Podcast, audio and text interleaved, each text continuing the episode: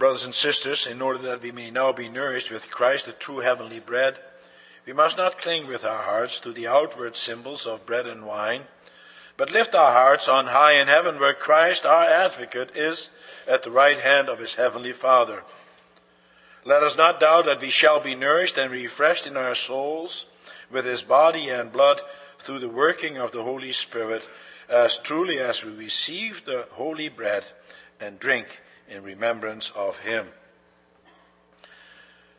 All those who are communicant member of this congregation or who are guests with an attestation are now invited to partake of the supper of our Lord. But first we will sing together from hymn 59, the stanzas 1 and 2.